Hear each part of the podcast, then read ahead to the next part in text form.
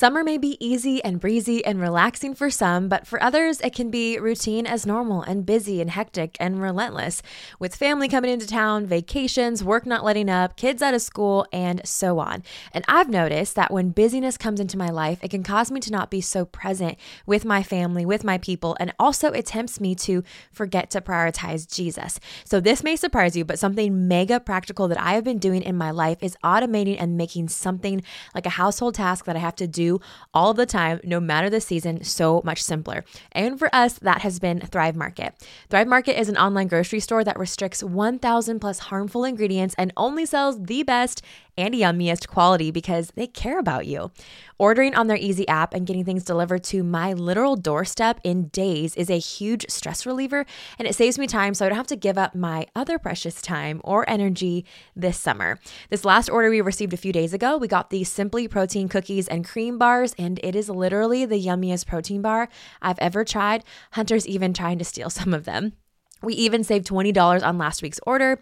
And hey, if you're still not convinced, they have a price match guarantee. I mean, say less, right?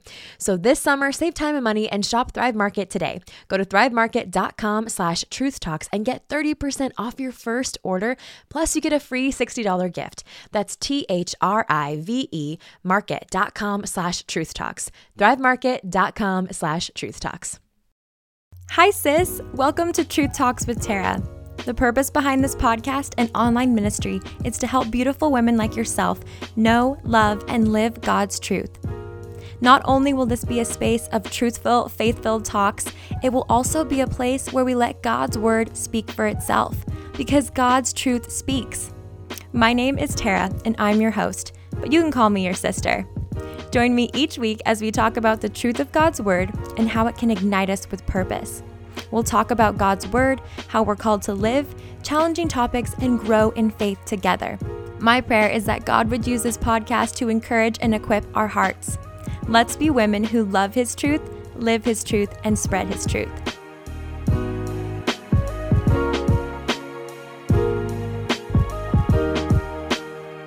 Hi, sweet friend. Welcome back to the podcast. It is so stinking cool to see you here again and get the chance to fellowship. I can't believe that we're creeping up on ten episodes almost of this show. Wow. God is faithful and totally bringing the truth here. I really can't take any credit except for speaking through the microphone. Thank you so much for being here. I hope by now you understand how much I appreciate, respect, adore, and cherish you. Okay, enough mushiness for now. I am fired up about today's episode. Would you believe me if I said that I've been thinking and praying and considering this topic over the last four months? To be honest with you, this theme has been sitting in drafts, not hit publish on a blog or a podcast episode for quite a long time. It's not that I didn't really want to share this with you, but I really wanted to spend some time figuring out what God has to say about it and what it actually means for us. As you can tell from the title, we're going to be talking about idols today. And I don't mean the American Idol, and I don't mean that person in your life that's your quote-unquote idol. I'm talking about idolatry as the Bible describes it and how to discern and destroy idols in our very own lives. So whether or not we like to admit it, we all have set up idols in our lives, whether they're obvious to us or not. And as we read the Bible and learn more about God, we can see that he doesn't take idolatry lightly. It was actually brought up in the very first breath of the Ten Commandments in Exodus. Today, we're going to break down this theme by answering a few questions. What idolatry is, why it's harmful, how to identify idols in our own lives, how to destroy them, and more. So buckle up, friend. Open up your heart and ears with me. We're not going to want to miss this. Alrighty, let's start with the first question that we're going to ask and answer, an obvious one at that. So the first one is, what is idolatry? So we can see a very clear and blunt definition of the word idolatry in the Ten Commandments. The first commandment gives us a great basis. God tells Moses in the book of Exodus to write down these Ten Commandments, and the first is, you shall have no other gods before me. In its essence, idolatry is placing anything above God, worshiping someone or something before God, over God, claiming something to be more beautiful, valuable, or more worthy of worship than our Creator. We know that worship is paying respect and honor to God, right? Humbling ourselves under God, giving Him praise, thanks, and adoration for who He is. We know that worship is basically putting value and attention on something. And we as Christians are called to solely worship God, nothing else, right? So this is where idolatry comes into play. Idolatry rears its ugly head in our lives when we praise, love, value, or honor something, or spend more time with other things than God. Let's think of it this way. God is meant to be on the throne of our hearts, solely. God alone. Picture a beautiful, solid gold throne. Thrones in the Old Testament and our world's history symbolize the utmost power. Usually only kings and supreme rulers sat on them. Not just anyone had a throne. Their height was a metaphor for how they stood above the rest, and others were called to submit and praise under them. So, as Christians, it's both a call and an honor to place God on the throne of our hearts. First place, highest praise position. But when we become an idolater, that's an icky word, but when we do, we go after something other than God in idolatry. We put that thing or that person on the throne. It's pushing God off, just pushing Him off that seat and replacing Him with something we feel is better or more worth to praise. We may not admit that's what we're doing. I mean, I'm right there with you. I don't always admit that's what I'm doing. But God is a jealous and righteous God. Nothing or no one can compare to Him, and nothing should. Emphasis on the should. It was a command given to the Israelites thousands of years ago and to us today, not to oppress us as individuals or to appease God's ego, but because He simply deserves it, because of who He is and what He's done for us. Something else really important to touch on as well is that idolatry isn't only misplaced worship, it's also a sin. I know, I know, it's not fun to talk about sin and violating God's law, but it's necessary, friend. It's so important to recognize our temptations and the sin that can trip us up. Why? Why should we just not, you know, push it under the rug and not talk about it? Well, it's so we can combat it in the Spirit, in His help, so we can be wise and equipped followers of Christ who strive hard to continually place God first above anything else. All right, moving on. The next question we're going to tackle is, now that we have the foundation of what idolatry is, let's ask and answer why idolatry is a bad thing. Well, first of all, God tells us that it is, just plain and simple. Like we just talked about a few seconds ago, God explicitly says in the Bible that it's a sin. In Exodus twenty, He says to put no other gods before Him. In verse five, God elaborates and says that those who put anything else before Him, anyone who gives their lives to idols, will face His wrath and jealousy. Let's hold up for a second. Have you ever heard the phrase, God is a jealous God? I have to admit, when I was young, I got really hung up on that phrase. I never understood what it meant or looked like for God to be jealous. Was it the same thing? Did it look like when I got jealous? When I became envious of my friend's new wardrobe or the fact that she got this for Christmas and I didn't? Is that what it meant for God to be jealous? Let's break it down and get to the bottom of this, shall we? God, our Creator and Father, is worthy of every single speck of honor, praise, and love from creation, His creation. Why? Because He created us, because He created everything, because He's all-powerful, all-knowing, and so much more. His character traits and track record give Him the authority to say that nothing else should come before Him because, to put it simply, there's no one better. Can I get an amen? Therefore, this makes God a jealous God, one that gets fired up when His creation runs after small gods and idols instead of Him. But here's the cool thing. Unlike you and I, God does not sin in His jealousy. He doesn't sin at all. He doesn't mess up. It's not bad. But His jealousy is righteous. It's justified. It's understandable. Why? Again, because He is simply the first and the best. Whenever you hear the term God's jealousy, think about it also as His zeal. That's basically a fancy word to say God's great energy or enthusiasm towards us, His creation, and His will. He is so energetic and passionate about our well-being, not only as His creation, but as His children. So if He knows that our lives are best and thriving when we don't put God's before Him, we should follow Him in it, right? Because He makes every move, decision, and plan for His glory, our good, and growth. It blows my mind when I think about it, but God's jealousy, His need for wanting Himself only to be the first in our lives is actually loving. Seriously, it's actually loving, because he's trying to protect us from the downfall, danger, disappointment, and negativity of worshiping anything other than him. We're going to touch more on this as the episode goes on, but idolatry also destroys us in the long run. It's like a roadblock, a quick spreading virus, or a flashy sign that promises the answers to life but can never deliver. Again, more on that later. The next question we're going to answer is, what is an idol and where does it start? Emphasis on where does it start. So here's the funny thing. When we think of idolatry, don't we usually immediately picture a Buddha statue or something like that in our minds? Although those are some of the idols we do face in this life, it can really be anything. Idols can really be anything. And here's the catch. Idolatry didn't start with someone carving a Buddha statue. It started in an individual's heart and mind. That's the origin of idolatry, where it starts, right in our hearts and minds. I'm sure you can relate to this. Our hearts start to crave, want, enjoy, or desire something other than God.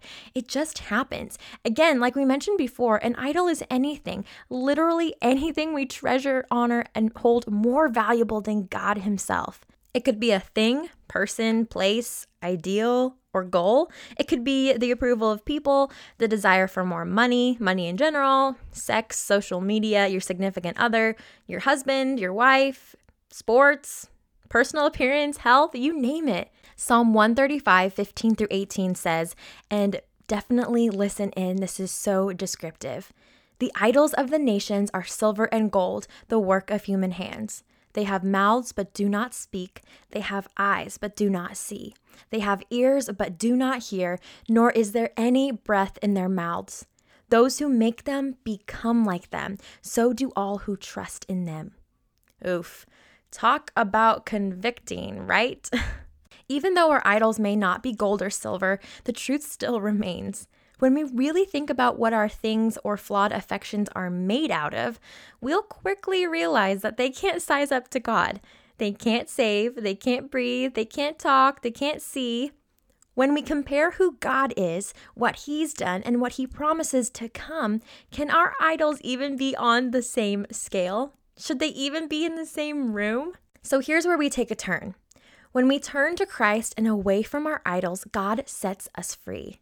There's no condemnation anymore in Christ. Romans one seventeen tells us that. That means there's no threat of eternal damnation or punishment. Sure, he doesn't want his children that claim to love him be idolaters because he's jealous and loving, but he also doesn't want us to believe the lie that we can't ever overcome our idols and put him back in first place. He doesn't want us to continue in it. That's the beauty of no condemnation and all grace. It's not an easy way out. It's not a way for us to keep sinning and being idolaters, like I said before. But on the contrary, it's a freeing and humbling realization that in Christ we have hope. We have a better way to live, even if the idols of this world seem to argue otherwise. And we always have his grace, truth, and guidance to guide us back when we've lost our way. Where sin runs deep, his grace is more. A to the men, am I right? Sweet friend, here is some amazing, stinking amazing news. If you truly love God and have been changed by him through salvation, you'll desire to be obedient. You'll desire to change and put God back in first place when he's fallen off, when we've replaced him. This doesn't mean it's easy, and this doesn't mean that it'll always happen right away, right in that moment. And this surely doesn't mean that it feels good. I mean, most of the time, if not all the time, rooting out idols and being obedient to God hurts. But what I mean is, if we're truly in Christ, we have the guarantee of the Holy Spirit living inside of us, and one of his main jobs is to convict. This means he is tasked with prodding at believers' hearts, reminding them when they've strayed from God's command, and encouraging them to get back on track. The good news is that the Holy Spirit will give us instruction on how to get back on the right path. We all most likely know this popular passage from the Holy Spirit's quote-unquote job occupation in John fourteen. Let's read verse twenty-six together. It says, the Helper, the Holy Spirit, whom the Father will send in my name, this is God talking, he will teach you all things and bring to your remembrance all the things that I have said to you. So we've just laid a really good foundation and talked about some fundamental questions identifying what idolatry is, how it's harmful, and all those kind of things. So the next thing that we're going to move on to is steps to discern and destroy the idols in your life. This is going to be the really practical part of the episode where we talk about some really fundamental scripture-based truths that can really help us. And it's also going to be a really good time for us to analyze our own hearts. As you listen, as I speak even, let's all just analyze our hearts and see where we're coming from, maybe the idols in our lives that God wants to discern and destroy in our lives. So here we go. The first step that I would encourage you in is to admit that your idol is an idol. Let's not sugarcoat. Remember that there's no shame. Like we just talked about earlier, remember no condemnation. Remember your fallen humanity. Remember who we are as sinful human beings, but let's also recognize it for what it is. If it's above God, if something is above God, taking more of your time, preoccupation, and energy, it's an idol. Like, think about it. We can't destroy something if we don't admit it, if we don't acknowledge it. We can't destroy something or get rid of it in our lives if we don't recognize it's actually hurting us, right? If we're actually sitting back and realizing, oh, this isn't actually getting me any closer to the Lord. If I continued looking at my sin or idolatry of something as harmless or good for me or not that big of a deal, why would I ever want to get rid of it, right? This is when we ask the Lord to come in and assess the situation in our heart through the Holy Spirit's working. Psalm one thirty-nine, twenty-three through twenty-four says, "Search me, O God, and know my heart. Try me and know my thoughts, and see if there be any grievous way in me, and lead me in the way everlasting." David closes out this psalm, a very popular psalm at that, with these verses, just after talking about how God searches and knows us, how he literally knit us together in our mother's womb. We all know that verse, right? And also how we're fearfully and wonderfully made. It may seem confusing why David chooses to close out those thoughts with those last verses, but here's why. In light of those truths, that we're created by God and he knows all, we should be compelled to ask God to search and know us. This basically is just a humble way of admitting and surrendering to the fact that God already knows all. Before an idol or sin or really anything springs up in our lives, he knows about it. Although he already knows it, David in these verses encourages us to invite God into our lives, to search and know us, to scan our hearts and lives with the aim to grow us, aka lead us in the way everlasting. And although the way everlasting only sounds like something out of a fairy tale book, it's really David's way of saying the way that God loves us to walk. The righteous, beautiful, promising, sanctifying way of life that God wants us to live as his free and beloved children. I don't know about you, but that's stinking cool, right? See, we desperately need to understand, as sticky as sin and idols can be, that God doesn't want to search and know our hearts to punish us or make us feel bad. He doesn't want to do it so he can laugh at us or point a finger at that idol or sin in our lives. He actually wants to show us that there's a better way and we can live in it with obedience while we trust his correction and rehabilitation. I think when we understand that, that God's not out to get us or shame us, again, no condemnation. I think when we understand that, that he really just has a better way for us to live. And if he's offering it in him, if we've given our lives to him, why don't we follow it? He's a gracious God to even give us this opportunity. The next step that I would encourage us in is confessing and making a one hundred eighty degree turn. And it's pretty non-negotiable. Let's face it, friend, healing and restoration comes from confession, no matter how much it hurts our pride, no matter how much it may strip away at us or hurt or sting or bleed, no matter how embarrassing it may be. Confession is essentially the acknowledgement of our sin.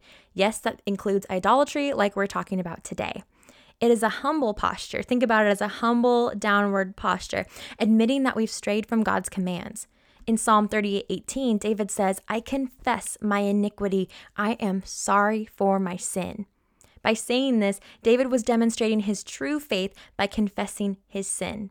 True faith comes with acknowledging our sin, right? Our need for a savior. So the same goes for even after we've given our lives to Christ, after we've put our faith in him and made that confession of salvation. Before we accept Christ initially, we must confess our sins to receive salvation. That's what the Bible says. But we also need to continually admit and recognize our sins to maintain fellowship with him as we continue our lives. Think of sin, and in this case, for this episode, idolatry, as a barrier between us and the perfect fellowship with God. Think of it as a giant wall, a hindrance to our growth in our faith, effectiveness for God, and really our relationship with Him. So we need to continually analyze our lives and let the Lord search and know us. It's about laying down our pride and admitting to God that we've turned aside. Think of confession and repentance as bringing sin to the light, God, light Himself, and watch Him receive you with open arms. Think of it as making a one hundred eighty degree turn. You know how three hundred sixty degrees is a complete circle, starting and ending at the same spot? Think about spinning in a circle. Well, one hundred eighty degrees is half of that, starting in one direction and turning your back on where you started. I love to think about this illustration when thinking of confession and repentance. It's confessing the idolatry or sin that I've been holding on to, and through that, through the turning, it turns my back to that sin. It turns me away from that sin. Sure, I may turn back to that at times because look at me, look at us. We're sinful, flawed human beings. But in the Spirit, we have the capability to be stronger and more aware of that stronghold of sin. Watch the Lord release a weight off your shoulders and set your feet back on the path of righteousness. First John one nine is one of my favorite verses that comes with a one thousand percent guaranteed promise. That verse says, if we confess our sins, He, God, is faithful and just to forgive us of our sins and cleanse us from any unrighteousness. Wow, wow, wow. That is a guarantee that you and I can hold on to, never doubting its authenticity or trustworthiness for one single second. Our Father isn't only a jealous God and wrathful God like we talked before. He is a faithful God, a just God, a loving God. He is slow to anger and abounding in steadfast love to us, His children. So let's debunk the lie that we have to be afraid of God, that we can't come to God, turn away from our sins, and admit our idolatry because He might smite us. Nah, friend, our Father is faithful, loving, and forgiving. The road of discipline, sanctification, and correction when we've strayed may sting, but it's only because He wants to set us free on the way everlasting. That is so loving. Moving on, let's talk about the next step, putting God back up on the throne of our hearts in first place. Remember what we talked about earlier? God will not share His throne. He will not be the one to share first place in your heart with someone or something else. Again, not because He's cocky and arrogant, but because He's everything, because He's more than enough for our lives, because He's created us and knows what's best for us, because He's loving and wants to protect us from the hurt of idolatry. But putting God back up on the throne of our heart shouldn't be mistaken for getting saved again. This is simply just reestablishing and recommitting your affections to God.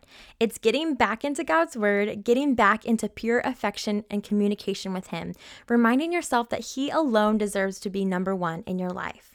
Read the word and let Him speak to you. When we dismantle and destroy idols in our lives, we open up communication. We open up avenues for God to speak to us, reminding us who He is. And as He reminds us who He is and what He's given us, we can love Him more. And the more we love Him, the more we'll treasure and worship Him. The more we can value and honor Him and put Him first above everything else. Declare that you want Him to be first place in your life with your mouth. Believe it in your heart as you get to know Him, that He's worthy to be there. Then live it out in your daily life in His strength. You don't have to do it on your own. Remember that. Let your actions reflect the fact that you treasure God most of all. When people look at your life, can they tell that you treasure God most of all? For example, when you're tempted to give more of your time to social media and not even spend an inch or a millisecond with God, live out your faith. Remind your heart that time in the Word and pouring truth over yourself, that He deserves to be number one. That as a Christian, sure, you can enjoy things of this world, but nothing of this world should be worshipped, treasured, or revered in first place. First thought, first priority. No, that spot is for God and God alone. Okay, okay, this may seem impossible, but would you stick with me? Like we talked about earlier in the episode, this is a daily surrender.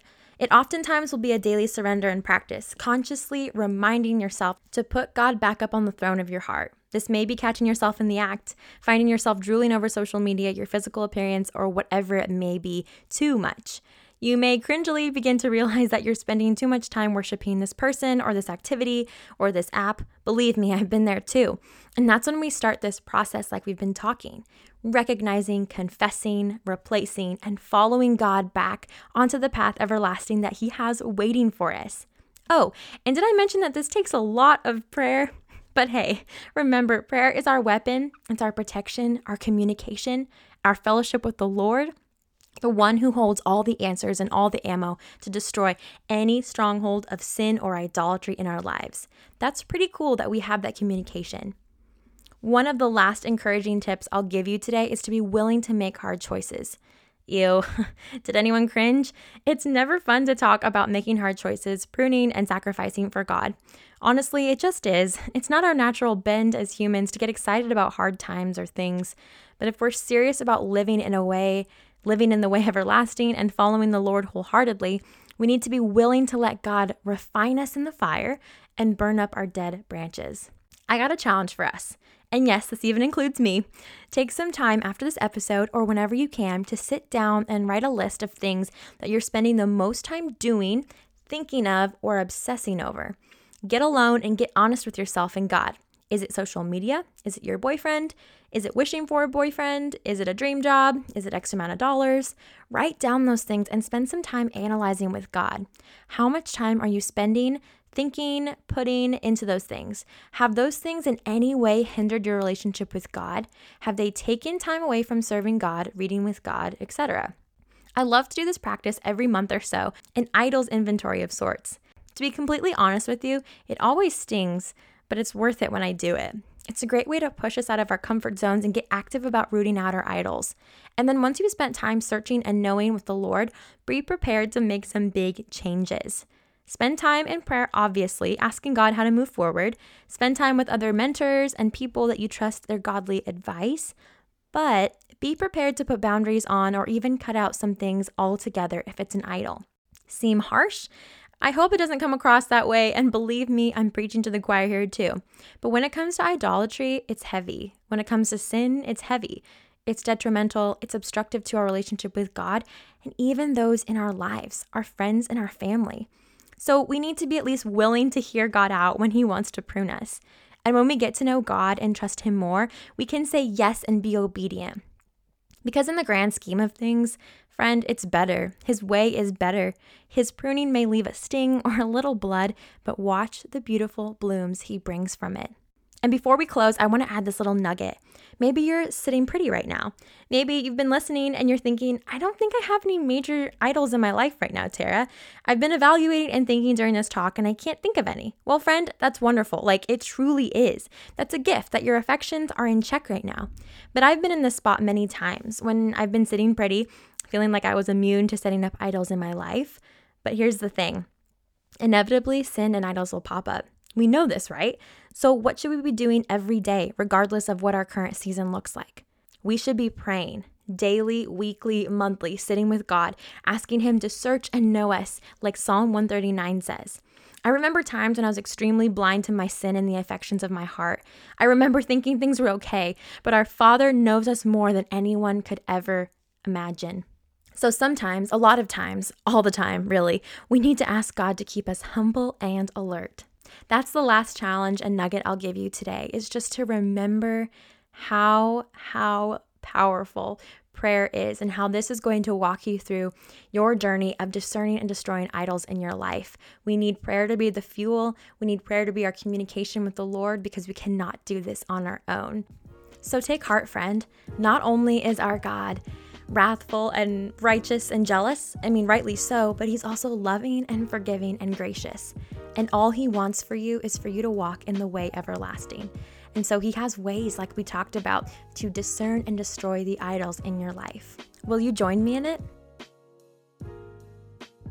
Wow, wow, wow. Sweet friends, I know that was a jam-packed episode, but thank you for being here. Thank you for your humble heart, for the way that you're constantly showing up here, seeking to follow God and grow even deeper in your faith. I can't tell you how inspiring it is to me. I really pray that this episode was challenging, convicting, and comforting all at the same time, if that's even possible. If you were encouraged and challenged by today's episode and would love others to hear about it too, please take a screenshot and share it to your Instagram stories while tagging me at Miss Tara Sun and at Truth Talks with Tara. I am a big fan of you, yes you, and would love to thank you personally for sharing the truth with me. Again, thank you for listening to another episode of Truth Talks with Tara. Love you oh so much. Here's to being women who know God's truth, love God's truth, and live God's truth. Talk to you next time.